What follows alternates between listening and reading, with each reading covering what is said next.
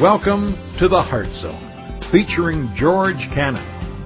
This broadcast is a time of teaching and encouragement from Curwensville Christian Church. For more information, we invite you to visit us on the web at www.curwensvillechristian.org. And now for a message from the Heart Zone. Here's George Cannon. Folks, we've been going through the Gospel of Luke, looking specifically at the teaching of Jesus Christ. Now, in particular, a lot of the teaching has to do with preparing his disciples for what's going to happen when he dies and is resurrected and leaves. But also, specifically, he's doing a lot of teaching really trying to address a problem that was very evident in Judaism at that day, and I'll be very frank with you, is very evident in Christianity today in our circles. And that is the whole issue of self-righteousness, being religious. Thinking you've got your act together when in reality you may not. In fact, today we're going to look at Jesus is going to come in contact with the rich young ruler. Now, Luke doesn't describe him as young, but the other gospel writers describe him as, as young. But we're going to see that he comes in contact with the rich ruler today. And the rich ruler is going to come to him and say to him, Jesus, what must I do to inherit eternal life? And from that interaction with Jesus, we're really going to see how we really need to be careful that we're not just religious. That we just think, don't think that we've got our act together, that we're okay because a bunch of this, that, or another, but that we really begin to see where we're really at in our relationship with God and how much we need Him, even just for our salvation. So I want you to notice with me Luke chapter 18, verse 18. Now a certain ruler asked him, saying, Good teacher, what shall I do to inherit eternal life? So Jesus said to him, Why do you call me good? No one is good but one, that is God. You know the commandments. Do not commit adultery. Do not murder. Do not steal. Do not bear false witness.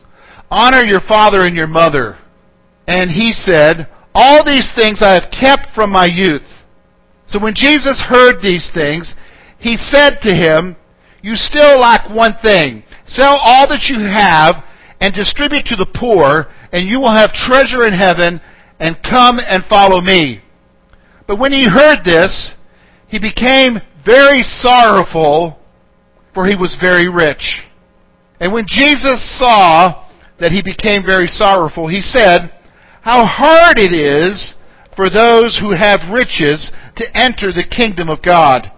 For it is easier for a camel to go through the eye of the needle than for a rich man to enter the kingdom of God. And those who heard it said, well, who then can be saved? But he said, The things which are impossible with men are possible with God. Then Peter said, See, we have left all and followed you. And he said to them, Assuredly I say to you, there is no one who has left house or parents or brothers or wife or children for the sake of the kingdom of God who shall not receive many times more in this present time and in the age to come, eternal life. Folks, we're going to look today and see what the whole issue of true discipleship is. True discipleship versus the whole issue of being religious. True discipleship versus the whole issue of being self-righteous and thinking you got your act together. We're going to see that today. Now here's what we're going to do. We're going to take this passage, we're going to basically divide it into three sections. We're going to look at verse 18 and we're going to look at the wrong thinking of this rich young ruler. Then we're going to take the second section, we're going to look at verses 19 through 23 there, and we're going to look at the confrontation that takes place. When you say, well, I'm, when I read this, I don't see a confrontation. Well, just bear with me. You'll see the things that Jesus is talking to him about is a confrontation. And then we're going to see what true discipleship is in verse 24 through 30. So let's look at this together. First of all, the wrong thinking. So let's set the stage here. Jesus is on his way to Jerusalem, and as he's going through village to village, we don't know where he is at this point, Luke doesn't tell us. At some point, a rich young ruler comes up. Let's stop for a moment. What's a, what kind of a ruler? Is he a Roman authority? No, no, he's a Jewish guy. More than likely, he is a man of affluence, comes from a rich family, therefore, he probably holds a position within the synagogue, which means he holds a position within that community. Therefore, he's called a ruler. So I just want you to understand it's a little bit different in, in their culture than it is in our culture, because their culture was is that their faith, Judaism, was very much the center of who they were as a people. And so when you talk about somebody being a, an authority or a ruler within the synagogue, that meant that they were an authority or a ruler within the whole community. Therefore they were called a ruler. Now, that's not true today, is it? You, know, you might have a pastor, but that may mean nothing in a community in our culture. But what we see here is he's a rich young ruler. Now, look at what he says to Jesus, and we're going to see a couple of things that come out here about his wrong thinking. Look with me at verse 18. He says this, Good teacher, what shall I do to inherit eternal life? Two things I want you to see. First of all, he views spiritual things casually. He views spiritual things casually. You're saying, okay, well, wait a minute, George, where did you get that? Well, look at what he says to Jesus, and I'll explain it to you. He says to Jesus, good teacher. Now, if you read on to the next verse there, Jesus says to him, Why do you call me good? What's the issue here? Why is this taking it casually? Well, in their culture, and we know this even from rabbinical writings of that time period, no rabbi would allow himself to be called good. In fact, the rabbis taught that there was no one good but who, folks? God. And so this guy is coming up, and when he goes and addresses Jesus as a good teacher, he's obviously a, some kind of ruler in the synagogue. He understands that there really is only one person who's good, that's God. So what's he doing here? He's being rather flippant. He's kind of flattering Jesus. It's kind of like, oh man, you're the greatest dude ever. Can you help me out? Have you, ever, have you ever had somebody who wants to ask you a question, patronize you, and give you flattery? How many of you have ever had that happen? You know? And, and, and sometimes you're wise to it, and immediately, like if your sweetheart does that to you, Oh, honey, you're just so wonderful. What do you want? You know, that's the type of thing here because you know that, oh, sweetheart stuff is just being flippant. This is what's going on here with this guy. He's not take, he's kind of casually talking about spiritual things. Okay? He's very casual about it. Because he would know that there's only one good, that's God. In fact, that's what Jesus will point out to him here in the next verse. The other thing I want you to see here is this. He views eternal life as a set of actions. He views eternal life as a set of actions. What do you mean by that, George? Well, here's this guy he obviously believes that there is an eternal life, that there's heaven afterwards. He wants to know, how do I enter into the kingdom of God? Because obviously maybe he's heard Jesus talking about it. It's very much a central theme of Jesus' messages. And so he wants to know, what does he got to do to get there? Now you might be saying, well, that's just a natural question, George. What must anyone do to get there? Well, here's the here's what I want you to see. The problem is with this guy is that he has reduced the whole concept of God in the kingdom down to a set of actions that he must complete in order to get there. Do you understand what I'm saying?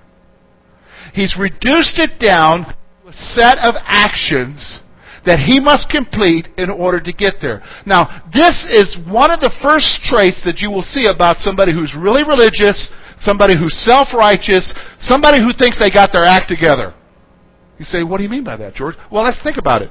When you're self-righteous, when you think you got your act together, when you're religious, what is it that you're doing that makes you think that? Well, supposedly you're doing all the right things. We've seen that in our churches through the years, haven't we? This is the attitude of this guy.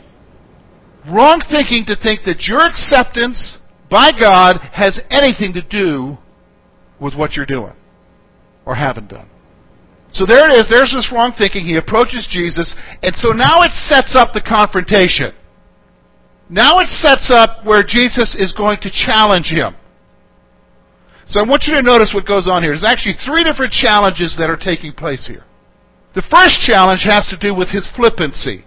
So look with me, verse 19, and look at how Jesus responds to him first of all.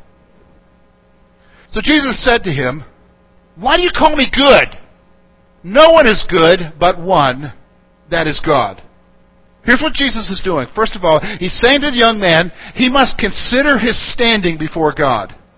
He must consider his standing before God. He's got a flippant attitude, and when you've got a flippant attitude, chances are that you've got a flippant attitude towards your whole approach to God in the first place.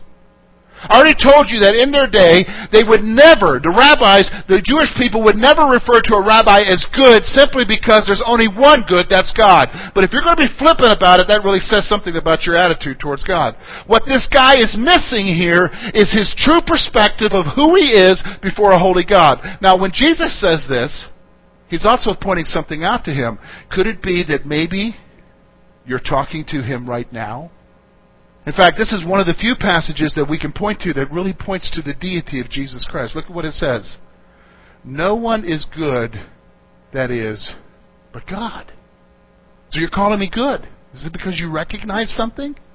See, the guy's being flippant, but Jesus is really challenging him to really think about the whole issue of God, his standing before God, and who he is.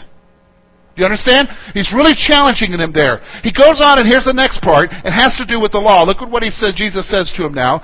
Jesus says to him, "You know the commandments: Do not commit adultery. Do not murder. Do not steal. Do not bear false witness. Honor your father and mother." And notice how the guy replies. It's almost shocking that he says that, but notice what he says. And he said, "All these things I've kept from my youth." Really? Here's what Jesus is confronting him with. This fellow, he must see his shortcomings in the law. He must see his shortcomings in the law. Look at something. When you look at these five commandments here that are listed, these are the five commandments of the ten that deal with your personal relationship with other people. These five commandments deal with your personal relationship with other people. So here's what Jesus is doing. So the guy's sitting there saying, hey, Jesus, what must I do to inherit eternal life? And so Jesus says to him, Well, you know what the law says. Don't do this. Don't do that. Don't commit adultery. Don't murder. Don't bear false witness. And he goes on, and the guy says, Well, yeah, hey, I've done it from my youth. Now, from his youth, let me explain that. Remember, a Jewish boy, when he was 13, would become an adult. So what the young man, what this young man is saying is, from the time that I became an adult at 13, I've done all this. He doesn't see it, does he? Because here's the thing, you know what? If I go over to Romans chapter 7, I was just there last week. Here's what Paul says about the law. He says that the law is not bad, but the law gives opportunity to sin. When the law gives me a commandment, sin takes that opportunity and trips me up whereby I break that commandment. That's what the law does. The law exposes the sinfulness of our own hearts so that when we're told not to do something, guess what we want to do? We want to do it. See, that's our human tendency. Here's what Jesus is trying to say to this guy. Here's these commandments. What about them? Hey, I've done it. Really? You've never struggled with lust? What has that got to do with it, George? Remember what Jesus said? If you lust in your heart after a woman, you've already what? Committed adultery. You've never hated anybody? What did Jesus say? If you hate someone in your heart, you've already what? Murdered them. You've never lied about anyone. Ever. Did you see the point? There's no way possible that this could be taking place in this guy's life. But here's what Jesus is doing. He's, he's coming to him and saying, look, first of all, you gotta have a proper understanding of who you're standing before God. And now he's saying, you gotta see your shortcomings in the law because you, you're not seeing them. So the guy says, verse 21, yeah, I've done this all. And almost, he doesn't even ask Jesus now. The writer doesn't tell us that he asked the questions, what more must I do? It doesn't even come out of the passage. Because what you see here is a guy who is really thinks he's got it together. He's perfect. I'm doing it. But I want you to notice how Jesus responds to him in verse 22. Look with me at verse 22. So when Jesus heard these things, he asked him, You still lack one thing. Okay, you've got it all together. You've done the right thing here. You're keeping all these commandments perfectly here. Uh, but you know what? I, I still think that there's one thing you're missing here. There's one area of your life that you maybe need to deal with. And look what he says there. Sell all that you have and distribute to the poor, and you will have treasure in heaven, and come follow me. But when he heard this, he became very sorrowful, for he was very rich. Let me explain what's going on here. First of all, the point I want you to see is, is that he must be willing to give up all for God. So I'm going to have to need to clarify this because you can come away from this with a wrong concept. I want you to have a right concept. The wrong concept that you can have is to look at this and say, oh my, Jesus wants me to be poor. Jesus wants me to give everything up for everybody else and not worry about myself. You know what? You can read it that way, but that is not what he's talking about. Take a look at what the passage is saying, and then we'll go through it one by one, and I'll give you the logical answer of what's going on here. Jesus says to him, You know what? Hey, I perceive that there's still one thing lacking in your life. You think you're perfect? You think you got your act together? You think you're okay and, and you're going to make it all right? Well, I'm, I'm going to point something out to you by a simple test. I perceive one thing in your life, and I'm going to give you a test. What Jesus is telling him to do here, folks, is a test. A test of what he really believes, a test of what he really holds to. And so what he's going to do is, he's going to tell a guy who's obviously got lots of cash, and he's telling this guy, I'm going to test you here. Here's what you need to do. You need to take most of what you have, sell it, and give it to the poor, and then you can come talk to me. Then you can come talk to me. And notice how the guy reacts. He went away sorrowful because he had much wealth. What was the issue here? Jesus pointed out to him that there was one commandment that he wasn't keeping. What's that? Thou shalt not covet. See, here's the thing. This guy, as far as he was concerned, there was one thing that he worshiped more than God. There was one thing that was more important to him than God. What was it? His stuff. His money his wealth. And what Jesus is trying to do to him, because he's, what he's doing, the, the whole basis of this challenge is to show this rich guy his need for God. So he's going to sh- talk to him first of all about what? His standing before God. Look, there's only one God. Are you even considering who you're talking to and you're standing before him? You're being pretty flippant here. Number two, you say you're keeping all the commandments. Are you sure about that? Don't you see your own shortcomings? And then finally, here, you must be willing to give up all for me. Are you willing to do that? And the guy's saying, Whoa, whoa. No. No, he's not. See, that's a confrontation. It's not an issue of whether or not you need to give up everything for the poor. Let me just stop for a moment. God may be telling you to do something for the poor. So you do it. But the issue is, is what are you holding on to that's more important than your relationship with God? Is it a job? Is it a relationship? Is it a hobby? What's, what's more important for you? You say, does God test us like that? I don't know if I believe that, George. Wanting to see if what's more important in our lives. Does God really test us like that? Well, just think back to Genesis. Remember, he gave a promise to Abraham? Abraham waited for 25 years for a what? A son. Then the scripture records that one day God came to him and said, I want you to take your boy and some wood and go over to this mountain, and I want you to sacrifice him to me. that was a test of Abraham, wasn't it? And, and remember the story. Abraham basically was even at the point of raising the knife to kill him, to sacrifice him, before God stopped him. And he said, Now I know. Now I know that you trust me and you believe in me. See, what, what aren't you willing to give up? See, this is the issue here. Jesus is saying to this guy, and I perceive this, give up some things that you hold dearly to and then come talk to me. That's the confrontation here. So you say, okay, wow, what do we do? What do we do with this, George? Where do we go with this? Well, look, the disciples are hearing this, and the disciples are blown away by it because Jesus makes a pronouncement about what's going on here, when the disciples hear this, they're like, whoa, what's happening here? Look what's going on there. Look with me at verse 24. We're going to see what true discipleship is. We're not talking about the self-righteous thing, because in reality, what the self-righteous thing lifts up is not God in a person's heart. What the, what the reality of a self-righteous person is he lifts up himself and what he wants. But look at what true discipleship. Here, notice what Jesus says. When Jesus saw that he became very sorrowful, he said, How hard it is for those who have riches to enter the kingdom of God. It is easier for a camel to go through the eye of a needle than for a rich man to enter the kingdom of God. And those who heard it said, Well, who can be saved? What's going on here? First of all, I want you to notice something. Here's what Jesus is saying Materialism hinders true spirituality. Materialism hinders true spirituality. And what Jesus is saying is, is that you can get so wrapped up into the things of this world and the stuff of this world of what we have that it will hinder your true spirituality. It will hinder your walk with God. You say, well, George, is it wrong for us to, to try to make a better life for ourselves? And no, no, there's nothing wrong with that. There's nothing wrong with that at all. Don't get me wrong here. Don't listen to what I'm saying to you. There's nothing wrong with that at all. Work hard. Take care of your families. But here's the thing. The question is, what has you? Do you understand what I'm saying? It's a question of having money or money having you.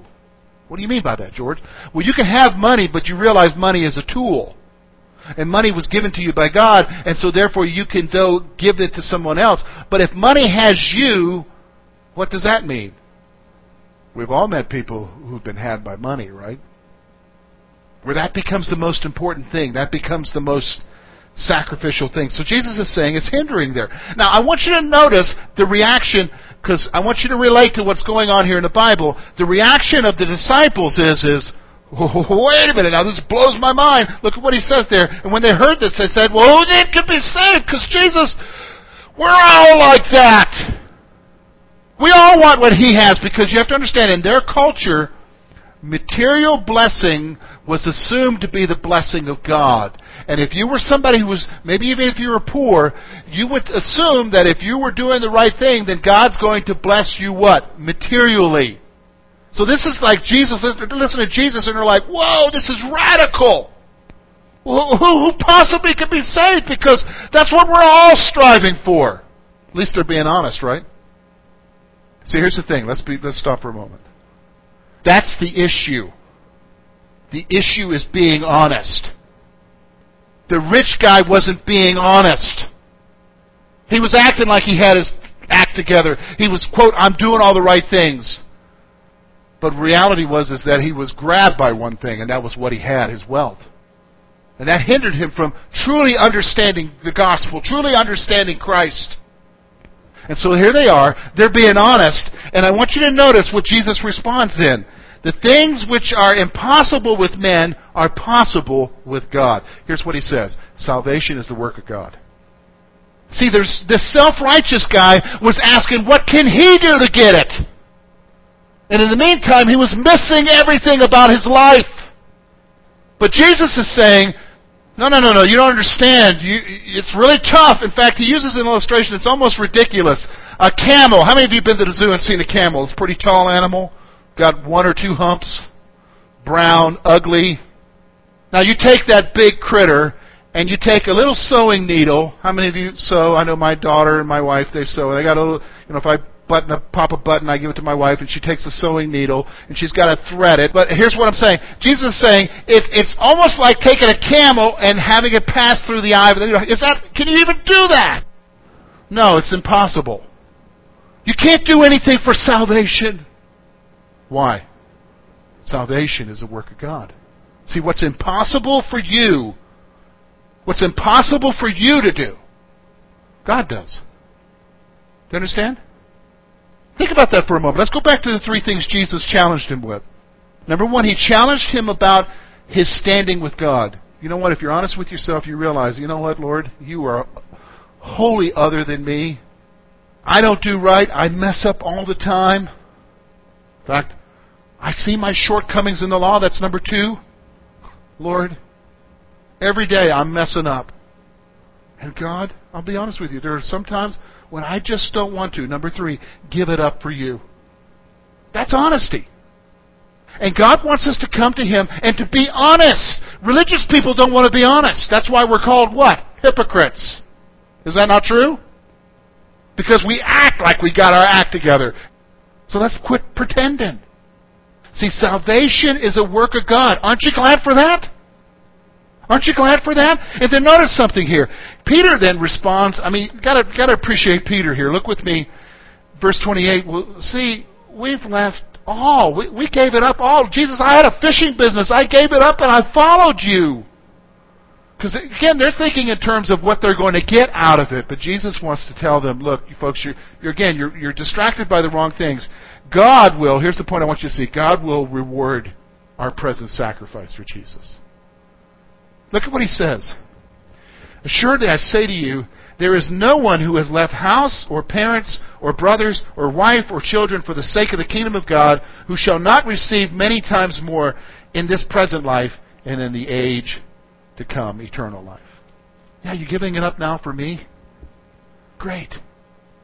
Because later on you'll be rewarded greatly. Isn't that awesome? You say, okay, George, how do we apply this? Well, let me just ask you a point blank question. Number one, are you casual about your spiritual life? I mean, do you take it serious or are you casual? Are you honest? Or are you casual? Do you think you got your act together? So are you casual? And here's the other thing. Here's the other thing. You may be here and you're a believer, but this is a good question. Is there something you're not willing to give up? What is the test for you? For this guy, it was to sell every, most of what he had and give it to the poor. Jesus is not going to ask that of everyone here. Do you understand? But Jesus is going to ask you maybe to give up something from your life. Maybe it's your hobby. Or maybe it's a relationship. Maybe it's something else. What is it that Jesus is asking you to give up? What is he testing you to see if you truly love him? What is it that you're not willing to give up? So then, here's what I need you to do. Here's the action point because you and and, and write write this down. This is what you need to do because this is more than just taking it as a message that you're going to forget about after lunch. This is taking it and doing something with it during the week. Identify and deal with the distractions in your walk with God. What is it that's hindering you in your relationship with Him? And deal with it. If God's showing you something this morning and He's identifying an area of your life, here's the key thing, folks. You really need to, listen to me, you really need to do what He's telling you to do. We say, George, I don't know that I can do it. I mean, whoa, can I do that? Well, I'm going to tell you right now, you can't. Well, then why do I need to do it? Well, you need to take the step and allow God to do it through you. That's the wonderful thing is He will help you deal with the distractions. So really the issue is this. Are you going to be like the self-righteous guy? Got your act together? Think you're doing all right, but you're not? Or are you going to be honest and truly follow Jesus? Thank you for being with us this morning. And we trust that today's message has been both challenging and an encouragement to your heart. At Curwensville Christian Church, a warm welcome is always extended to you. We're located at 700 State Street Curwensville, Pennsylvania. For more information about our ministry, please visit us on the web at www.curwensvillechristian.org. Now, on behalf of George Cannon and the entire church family, we hope that you will look to the Heavenly Father in all that you face this coming week.